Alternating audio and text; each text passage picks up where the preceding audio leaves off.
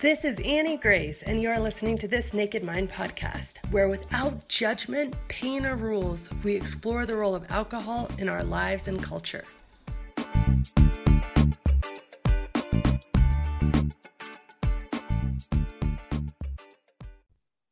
Hi, this is Annie Grace, and welcome to this Naked Mind podcast. I'm here with the Naked Life Story with Cheryl. Hi, Cheryl. Welcome. Hi, Annie. Thank you for having me. Oh, thank you for being here. It's so great.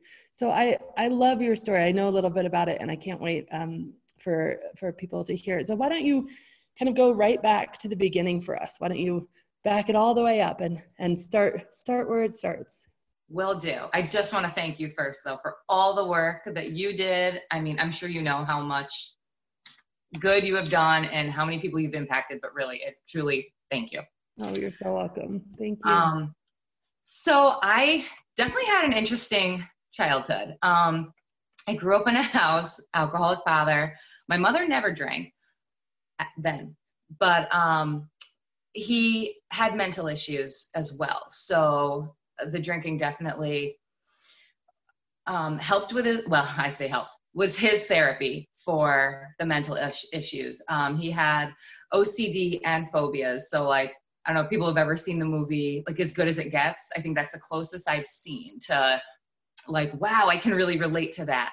Um so weird things like we couldn't wear black in the house because it represented death. We couldn't bring money in the house because it had germs on it. Like i think all his phobias were centered around death. So um and it's weird because like we all had to live by these rules. And growing up i kind of didn't know like what was normal and what wasn't you know what was just because of him. Like can anybody wear black in their house like you know and it, it, would be funny. I'd walk in a friend's house and be like um i don't have any money in my purse. They're like we don't care. You know?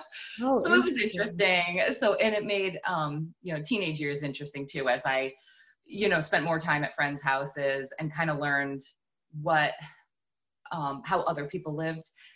So um when i was 13 because you know he he was his his drinking went into rages. You know i know a lot of people who drink and they can just be happy drunks.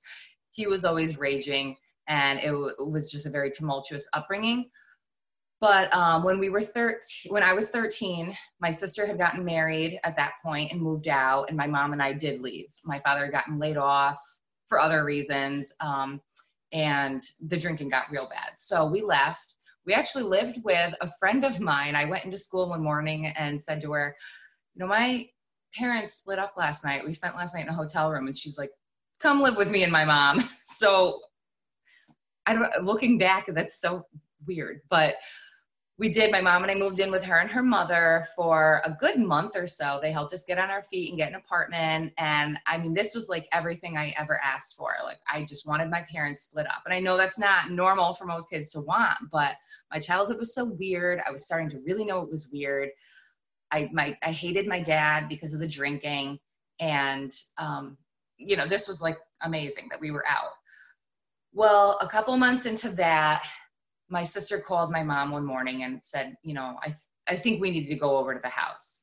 So they did. And, you know, my dad had just been laying like in his own excrement, you know, no clothes, who knows how long he'd have been there. And he asked them to go get him a bottle.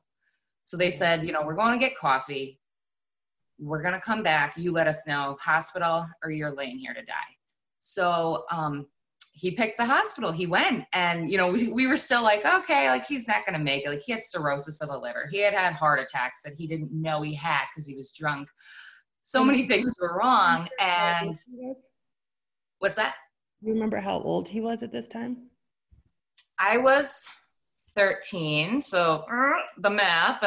I'm 35 now, so he's 77. He was probably in his mid 50s.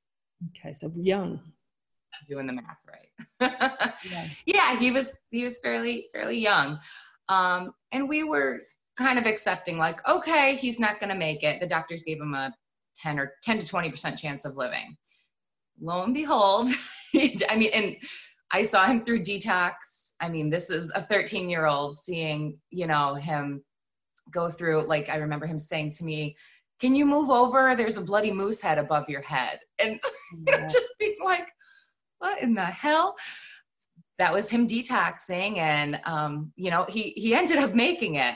And we were, we were shocked but um, five weeks in icu another three months in the regular hospital and then a few months in rehab because he actually had to learn how to walk again. And my mother said to me he's not going to be able to live on his own. Like what do you want to do? Do you want to move back home? Um, now looking back at this i'm kind of like if that was nice that she wanted my input but i guess it is a lot for a 13 year old to have on their shoulders but you know the right thing to do we moved back in and i helped take care of them, you know along with my mother but uh, you know she works so it was me primarily after school. I never knew what i was going to open the door to when i came home from school. But he never drank again. No. and i should just say he is still alive today. That's amazing. like, it is crazy so um I could I saw firsthand what alcohol did. And I said to myself, I'm never going to do this. Like all I want for any any like wish on a star or you know when the clock hits 222 and you make a wish, like it was just I want a better adult life. I just don't I want a good adult because my childhood was, you know, kind of shitty. So um moving on, I you went I I there was a guy I liked and the friend that I had moved in with when my parents split up, she was like, eh, you don't want that guy. He's like really from not a great, you know, home life. He's kind of one of the bad kids. And I was like, I don't care. I, I like that guy. Well, she ended up dating him. And this does get to something later, but you know, um, it was probably the best thing she ever did for me.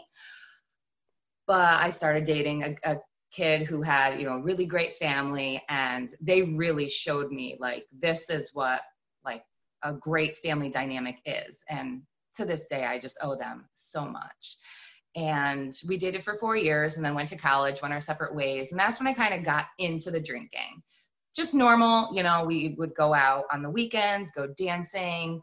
We couldn't really drink at the bars we weren't of age so we'd pound alcohol before we went out get a cab, and then, you know, get a cab home. Um, then after that first year, I transferred schools and I really didn't feel like I belonged. I went to um, the State University at Albany in New York.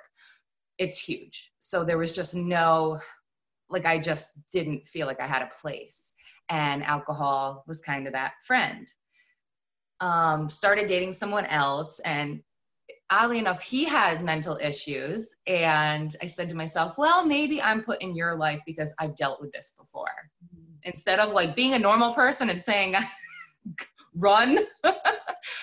but it was odd because he said to me, you know, your drinking isn't healthy. You you chug wine like it's water. You're supposed to like enjoy the taste and savor it. And you know, I had my boxed wine and that's just what I, you know, I don't even know how many glasses because you know, you drink the boxed wine, it's easy yeah. to go through a lot and not know it. So that was kind of the norm for me. Um, I moved in with um, a few girls in college, and I was kind of always the one, the party girl. I always had the box of wine, so whenever girls wanted to hang out, they'd come, you know, Cheryl, can we have some of your box wine? And it was just kind of like that's what I got to be known for, and probably you know, girls wanted to be my friend because I had that. But it wasn't like that one, you know, I had great friends, but they were off in college doing their own thing. So it's it's not like they were coming to hang out with me to see how like I'm doing. And you know, it was like, oh, Cheryl's the fun girl. Like let's hang out with her when we want to have fun. So I guess at the end of the day, that also leaves you a little empty. Mm-hmm. Um, after college, I, I really felt like I didn't have a place because my girlfriends and I, you know, went our separate ways. And at that point, you didn't have health insurance when you graduated college. And my mother said to me, You need a job because you need health insurance. And she wanted me to date her best friend's son. And I was like, No, nah, I'm not interested. He was nine years older than me. I was 22 at this point. And she goes, Well, I told him you're bringing in a resume to his company because they're hiring. So I had to go in and bring my resume he asked me out. I was like, no, thank you. But um, they did give me the job. A few happy hours later, we're dating. So it's now my mother's best friend's son. So it's like you can't really just and i work with them now so it's like you can't just you fall into kind of this routine that you think of where you should be in life at in your 20s and you don't really take a step back or at least i didn't to say like what do i really want? Where do i belong? You know? Um, i kind of just did as my mother told me to do and you know my sister gotten married young and like looking back she that was probably her out of getting out of our house. Luckily for her it was a great guy and, and it worked out but i know it easily you know getting married at 20 years old might not work out that way. So for me it was like well she got married at 20 and now i'm 23 and i'm, I'm dating this guy. And i remember saying to him one time if you really loved me wouldn't we be engaged which is so asinine. I mean, uh, so that's love. Um, but um, also at that time, I got in a DWI. So I think subconsciously, if we got engaged, that would take the attention off of the fact that I got a DWI and that maybe I have a problem with drinking. Mm. Because everybody think like if I get engaged, like everyone's happy for you and oh, she's on the right path. So um, we get engaged and then I, you know, I've written blogs about this, like you're just in bride mode. You're not thinking about being a wife. So blinders were on. Once the deposits are made, you might as well have just signed your marriage license because like to call it off. And I remember walking his dogs thinking, oh, I'm making a bad decision. But to back out of that, and I think just not having a strong sense of self just seemed impossible. Also, at that time, um, the friend who had taken me in when my parents separated and then dated the guy that I liked, um, she passed away from it was it's clear that it was drug and alcohol related um, you know the, they you say the term is like cardiac arrest, but there's reasons for the cardiac arrest. So all these things in my life, like seeing my father, seeing my friend, uh, that happened to her. You, I mean, all the signs were there. Step back and evaluate what the hell you're doing with your life. But it was easier to numb it. So I just kept drinking. And there were never really points where I was like blackout drunk or, you know, did any, even the night I got the DWI, like I had had a couple glasses of wine at dinner with friends and was driving home. And I remember thinking when they pulled me over, I'm like, this is the thing that you're like pulling me over for? Like the night I had a couple glasses of wine with dinner and thinking like there were other times, like really it should have been after me, but it's horrible. And I, you know, I've never regretted getting a DWI because it just taught me like it doesn't matter what amount you have in your system, it's not safe. I mean, it just so I'm glad that that happened, and I, I knew never to drink and drive again.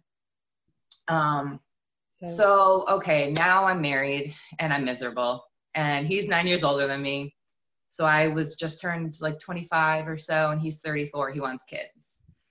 So this is where I got like super depressed and would just drink because like we didn't really have a friendship either. There was no like um, camaraderie or deep conversation and um, I, I felt belittled often by him. So um, it was just a very dark place. And luckily I did know enough to go to therapy, get on an antidepressant. And I remember thinking, oh, is this antidepressant just going to make me happy with him? Because, like, you know, I, I just pictured what is that movie with the wives that are all just like dazed over and like. Is it Stepford Wives or? Yeah. I just didn't yeah. want to be that. That's all I could picture in my head talking to my therapist. And she was like, no, it's just going to take you out of it so that you can see it from a different perspective. Mm. So you're not just like, I felt literally just buried. Mm-hmm. And it and it really did.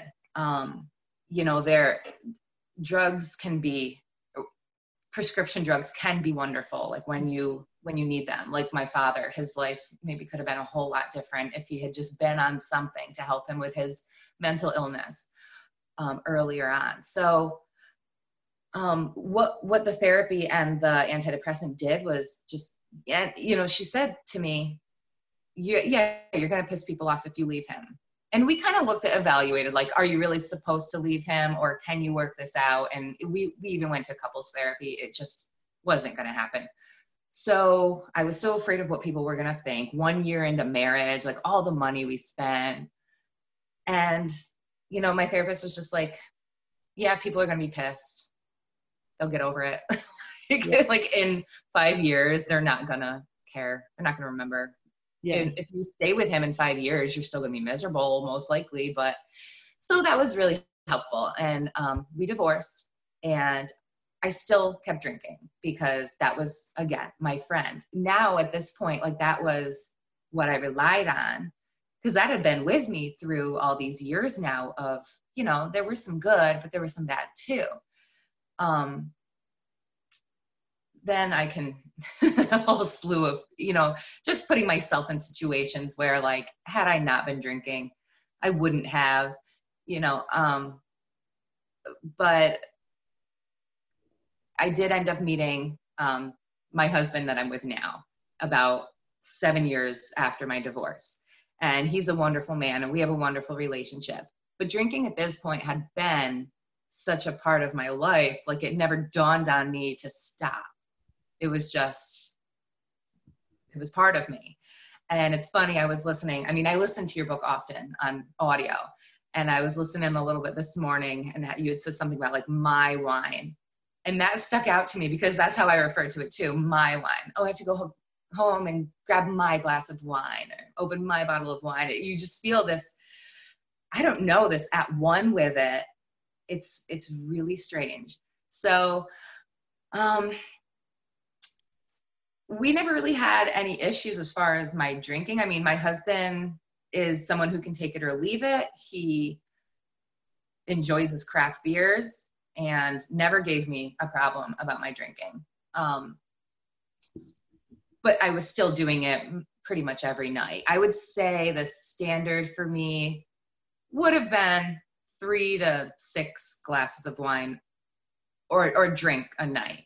So maybe it was two martinis but there's clearly a lot more than one drink in a martini. So even if it was two martinis and a glass of wine, you know, I could be like, oh, I only have three drinks. But like when you when you dwindle it down, it's probably more like what, four shots in each martini. So just way more than one should have. Um, so I had I got pregnant, and you know we were obviously very excited. I wasn't drinking, and I um, relate to you a lot with, you know, when you talk about being pregnant, just miserable at like this, this, I'm missing out. Everyone else is having fun. Ugh, it sucks. and, you know, being very bitter. And it's funny because a girlfriend of mine, she was pregnant at the same time and she was just, you know, rubbing her belly and showing it off. And I love being pregnant. And I was just like, oh. Right. I, I, mean, I said on more than one occasion, like people who love being pregnant, they must not have any life at all, you know, which is ridiculous. I don't feel that way now. Um, but at the time I did. And um, so, you know, we both have our children, whatever. I, I love being a mother, but I think I suffered a little bit of the, if not postpartum, definitely post anxiety, postpartum anxiety. Like if not the postpartum depression, it was postpartum anxiety. I had a lot of visions of like, oh my God, what if we go on a boat and he falls overboard? And then I see this vision in my head of like my son like falling through the water. And like they, they were more real than any vision I've ever seen in my life before. So I was just really, really freaked out all the time. I was like, okay, maybe it's time to get, I had gotten off of my antidepressants at that point. So maybe it's time to see a doctor and like get on something. Cause I don't, I don't want to take away from the experience of enjoying having a newborn at home, you know? and so again another point in my life where i think um, a prescription antidepressant was a great help but also around this time um, we had two dogs one from a puppy and another that i'd rescued and the rescue, when I got pregnant, he got a little bit more aggressive. He had some um, issues as well with like as far as itching and needing shots and and um, but then I think he just unpredictable rescue dog. He um, I remember having a friend over with her two kids and he bit her three year old in the face, like attack style. And this was the third, you know, he progressed from like a nip to a bite to now attacking a three year old's face. So I'm on maternity leave. I just had this baby. My I am literally pull my dog off of a three year old. If I hadn't been there, it would have been so much worse. But anyway, this put me into more of a depression and anxiety because, you know, it, we did decide to put him down because in all of the people I had talked to, I talked to multiple veterinarians, and it was, I was told by a vet, you have a loaded gun. If you give this dog away, you're giving a loaded gun to somebody else. And it was kind of like, you know, he's going to have to be put down. So um, I felt it was my responsibility to do that in like the loving care. Actually, it was in this room right here. Um, you know, the vet came here and he was put down like in mine and my husband's arms.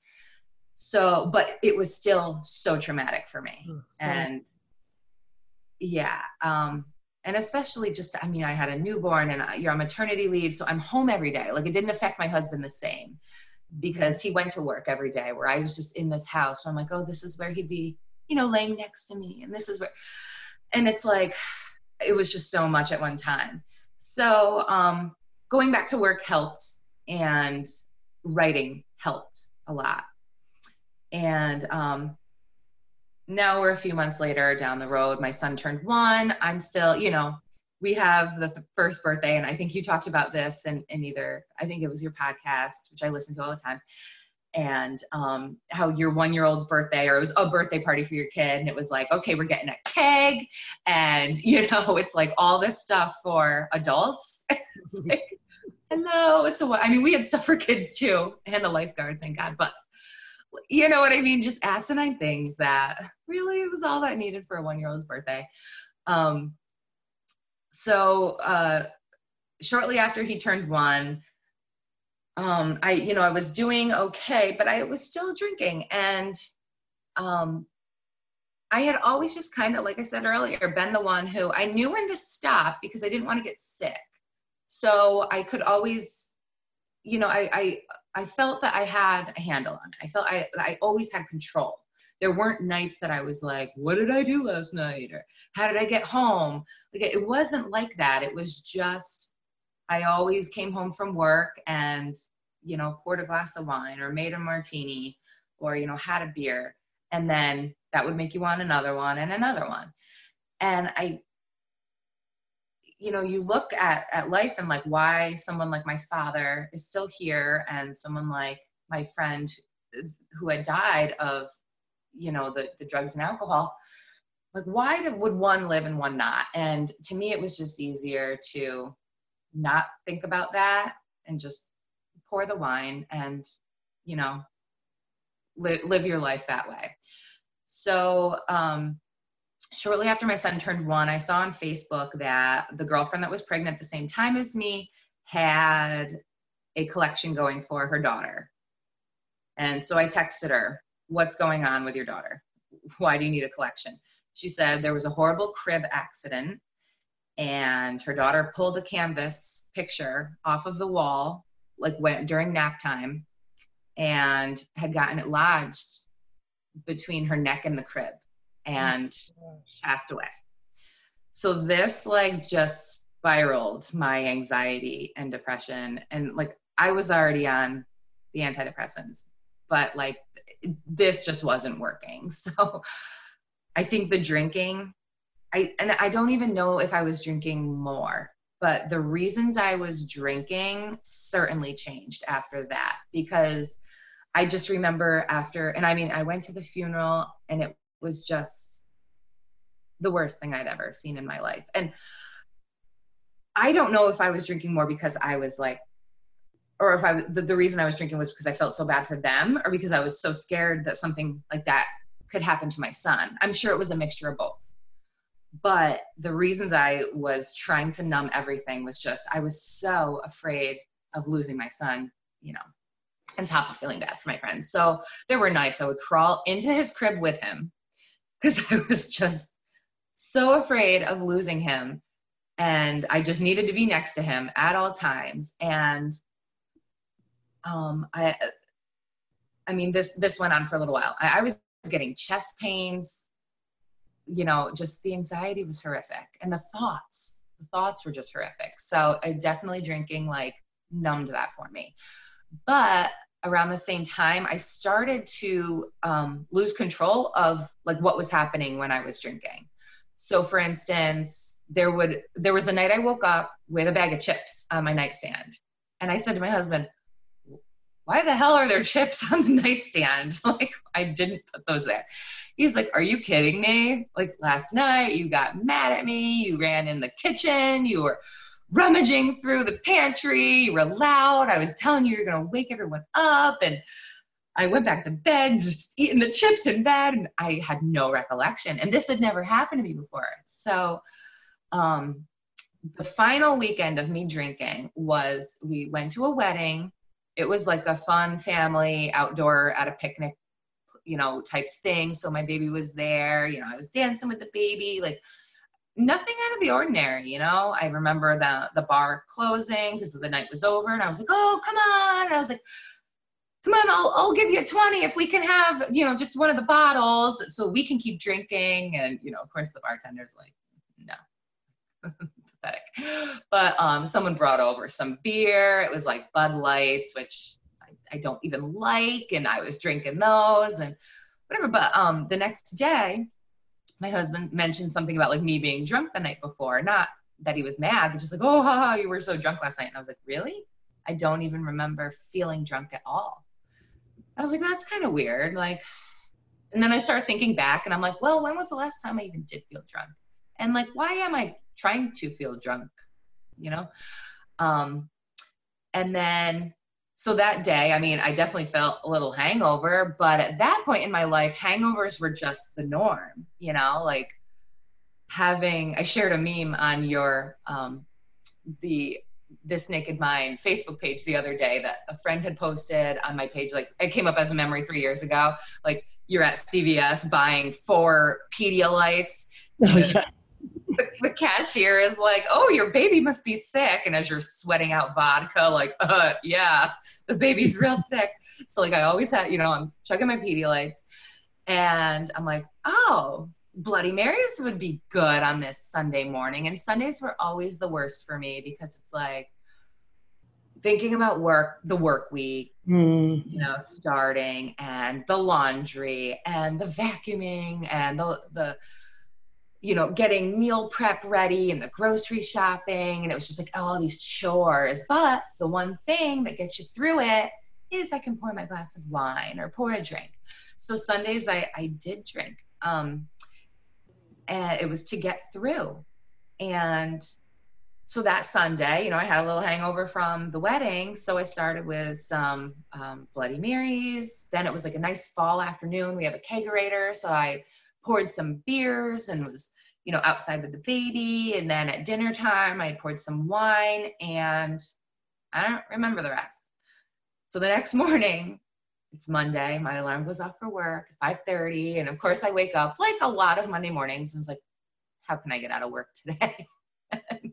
Of course i always go in you know but it's like just such a lousy way to start the week. Like how do i get out of this? Um and i I, you know, look at my phone and my husband had sent me a video and I watched it. And it's me passed out on the couch with him like lifting my arm up and it just falling and lifting it up again and falling, calling my name, saying, Cheryl, we got to go to bed. Just unresponsive. And I, you know, I watched the video and I'm like, God, I'm 35. I have a one year old. Like, what the fuck am I doing? And I went out to the kitchen where he was eating breakfast. I was like, thanks for the video. And he was like, oh, God, that wasn't even the best part. So, like, he's not mad at me, which I think is the best thing. Cause I think, like, mm-hmm. my first husband would use my drinking as, like, you're, you know, blaming me for everything that went wrong. And that just made me drink more. my husband was just like, oh, that wasn't the best part. After I stopped recording, you shot up, ran into the nursery, and started shouting that we had to go to the beach. And we're yelling, "Everybody, we're gonna be late. We gotta get to the beach." We don't live near a beach. I'm in upstate New York, so I don't know what I was talking about. Um, I don't remember any of it, and I don't remember going to sleep. Obviously, I don't know if I ever checked on the baby. I'm sure he did, but um, that was just that really hit home because it was like I never had these experiences with alcohol before where I didn't remember things. There was another time where he was like, The baby was crying last night and you, I couldn't wake you up. Which any other night, the second I hear anything, I shoot up and I'm in the nursery.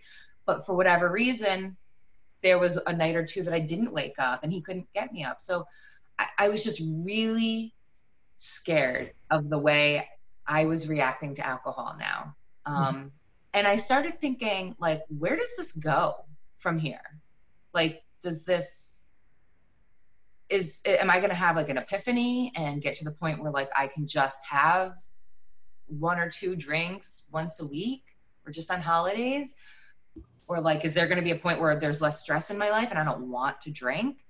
And it was just all these answers were like, no, because if it hasn't happened yet, it's probably not going to.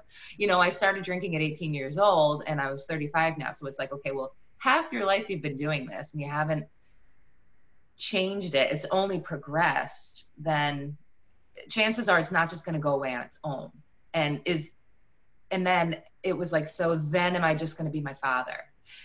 And you know, I started and, and so this I I guess at this point I had the, the the morning that I woke up to my husband's video, I went into work had the greasy bacon, egg, and cheese sandwich to help with the hangover, and went online and your book just I like I say, Annie Grace's book raced my computer screen for whatever reason. It's not the first time I looked up books or ways to moderate or anything, but it was the only time your book showed up. And I've never had a drink since. But the questions I started thinking was like, you know, I wanted so badly to have an adulthood that was so much better than my childhood. And I was like doing this by finding men who didn't drink. And it's like all along, I was the one drinking. I'm the reason, and I'm going to have the shitty adult life.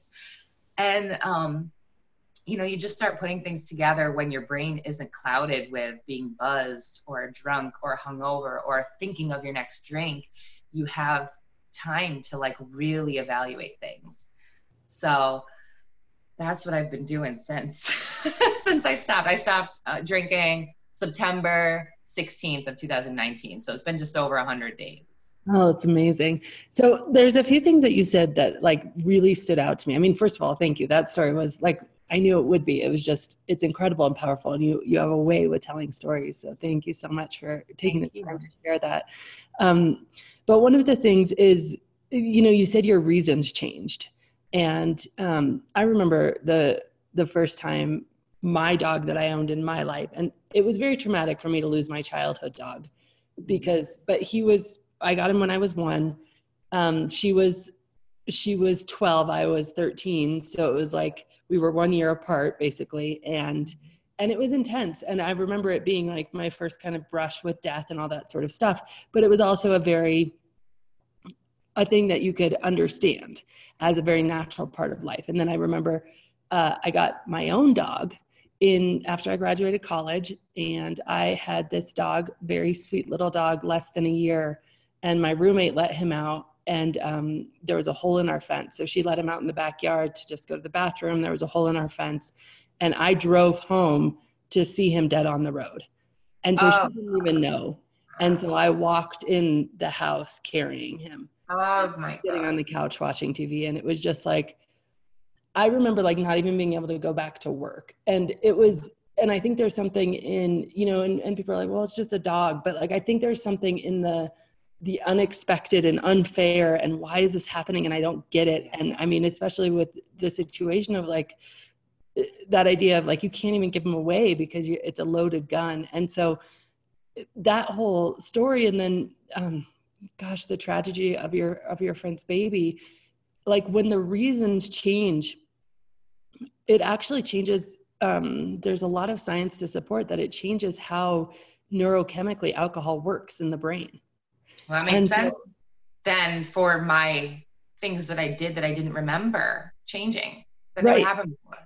Right, because what happens, and it, it's kind of a, a, long explanation that I won't go into all the details here, but Dr. Kevin McCauley is the one who really studies this, and it's something called the hedonic threshold. And when the when the mind is in more stress, the things that used to register to relieve our stress and to take our stress levels down, which the body sees stress is like something that it, it needs to regulate, obviously, um, don't work anymore so so we end up turning to something but alcohol because it artificially stimulates the parts of our like in the very short term it artificially stimulates our pleasure center for 20 to 30 minutes. And then because it's a stimulant and a depressant it brings us up but then it kicks us back down even lower than we were before. But in that point of stimulation the brain says oh this is the thing this is the thing i need.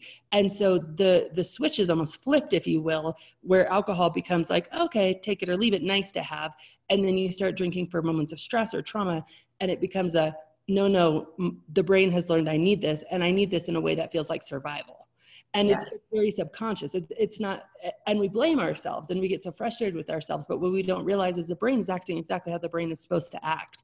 And interestingly with your father and some of his mental illness very similar mechanisms right? Like alcohol could be the thing it, it's just like a thought error. It gets confused and it's not even a thought error. It's it, it's like a chemical error.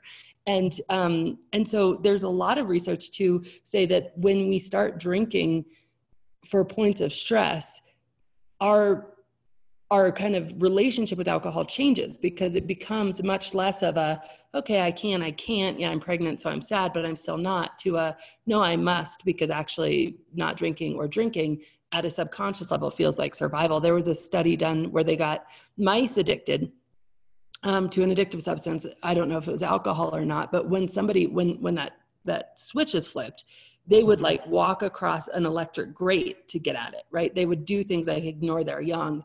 They would um, even even forego water and food and end up dying of starvation to continue to stimulate the part of the brain that that is stimulated when um, we're we're drinking that way. So anyway just to say like that was just really insightful to say my reasons changed. And then just for anybody listening it is amazing how most people where drinking has really become like wow something crazy is happening here. I never blacked out before. I never did that before. What is what has changed? What is different? Uh, when did i even cross that line? I don't even know. Um, a lot of people can look back and identify oh it was and it's not a moment in time it's mm-hmm. it's kind of a series of things for me i can look back and be like oh it was my second son was born and i had really severe postpartum depression that i wasn't prepared for um, my friend jolene she's like oh it was my divorce you know and, and a lot mm-hmm. of people can look back and kind of identify when their reasons changed mm-hmm. anyway i just thought that was worth kind of digging into because it was really profound um, and then the second thing was just when you had the clarity of mind to say where is this going i mean yeah. wow well, and it's funny because I mean, I've always been the type that was like, all right, well, when I have kids, it'll be fun because me and the other moms will be like watching them from, you know, if they're playing football or whatever, and we'll be in the stands with our little wine in our, you know, uh, mugs and having a grand old time. And I started thinking about it and like, what does that tell your son? I mean, like when I stopped drinking, that was one of the thoughts like, oh my God, I'm not going to get to do that. Like, I'm just going to have like coffee in my coffee mug and thinking I'm, I'm going to miss out. But then it was like, you're there for your kid. like, you know, how is, how does that make him feel if mom's not even paying attention to his, the basket that he made or the touchdown or the assist or whatever he plays?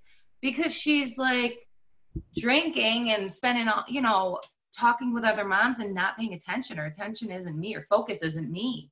And it's like, yeah, that's selfish. I had 34 years to, to focus on me. Now my focus has to be my kid. And um, yeah, that was all. I, I didn't I didn't see it going. God, I I didn't. I, it was gonna go right to where my father's life had gone. I guarantee that but maybe I wouldn't have been so lucky as to gotten over the cirrhosis. And I think that it's so it's it's very empowering for us. I always talk about we need to change for us right? We we really do like at our core. And i mean that in the sense of like if you have a spouse or a partner or a parent or a sibling who's like you need to change you know and pressuring you and, and the classic intervention or whatever um, even if even if we're kind of quote forced to change for someone else the chances of it really sticking are not good that being said when we internally use the motivation of something like a child to mm-hmm. change mm-hmm. that's actually a really good and effective thing you know and i think it can be um, very good because it is changing for ourselves but it's kind of like with the dalai lama he, he uses this phrase like it's good selfish like we're always going to be selfish it's just like we are we can't deny that but like be good selfish be selfish in a way that actually perpetuates the best for other people as well and I think that's really, really interesting. And just the clarity to say, where is this going? Is there, is there going to, that question really struck me. Is there going to be a point in time when I magically want to drink less? Or where this magically resolves itself or where things and and i think we hold out hope that like oh this is just temporary. I know i did. I was like oh this is just temporary. Like this is just because the kids are so young and this is just because i'm so stressed in this area or this is just because you know whatever it was. And the truth is that that's not chemically how alcohol works in the brain. Like it it works by creating tolerance which i mean is kind of like an immunity right yeah. like it's yeah. hey hey i need to become immune to this because it's it's bad for me so i need to like be pushing back against it and um and i think that's really really fascinating so i, I just love that clarity of mind it's thank it's, you and i think too like okay so I got to a point where I did have a good husband, a good relationship, and you know, now this child. So like I had everything. Why was I drinking to and, and I, I heard I didn't I wouldn't have realized that on my own. I was listening to Dax Shepard. He has a podcast and he's he's sober now. I think he's for like, I don't know, 13 years or something, but he touches on his sobriety in a lot of his episodes. And he said that he came to that realization um, he, he was a bad junkie. And it was like on the way back from filming a movie, and he needed alcohol at the airport just to get him home because like he was you know getting the shakes and stuff so bad. And he said to himself i'm i'm now i now have everything like that i wanted. I wanted to be a movie star. I wanted to be rich for movies and i am. I'm there. So why are we numbing this? Because like, like you know you've said a million times it numbs the good along with the bad. So it was like well, i have the that good adult life that i had wished for for so long. And you know i why am i trying to drink it away? And life goes by so quick. So like to then erase half the memories because of alcohol it's like you know you, you miss so much. Whether you have a kid or not i mean you just miss my 20s went by so fast and I, you know, I know the rest will go by fast too. and I feel like it does go faster once you have a kid because yeah. it's, you just get busier and, you know, it's, and then you watch and you're like, oh my gosh, my baby is, is older and it's, it's very surreal time. Yeah. And I really want to be present for that. And I just, you know, putting the baby to bed at night, it's like, okay, can you hurry up because my wine is waiting in the kitchen? And it's like, totally. I don't have that now. It's, I mean, sure, sometimes you're like, oh my God, go to sleep. But right. it's not because my body needs that wine in the other room. It's, it's just, and then there are a lot of other times that I just, I can sit here and rock you till whenever. Take your time, kid, because I'm not going anywhere and I'm at peace with that. So it's just been amazing. And um, I mentioned before, I you know I was doing writing. Uh, I, I had written on and off for years, and you know once I stopped drinking, I and I really for anyone else who has stopped or is looking to stop, filling that time with something else like writing, whatever it is. For me, it was writing, and I'd always kind of wanted to write this memoir about growing up and that you know with my dad and his phobias and the OCD and stuff.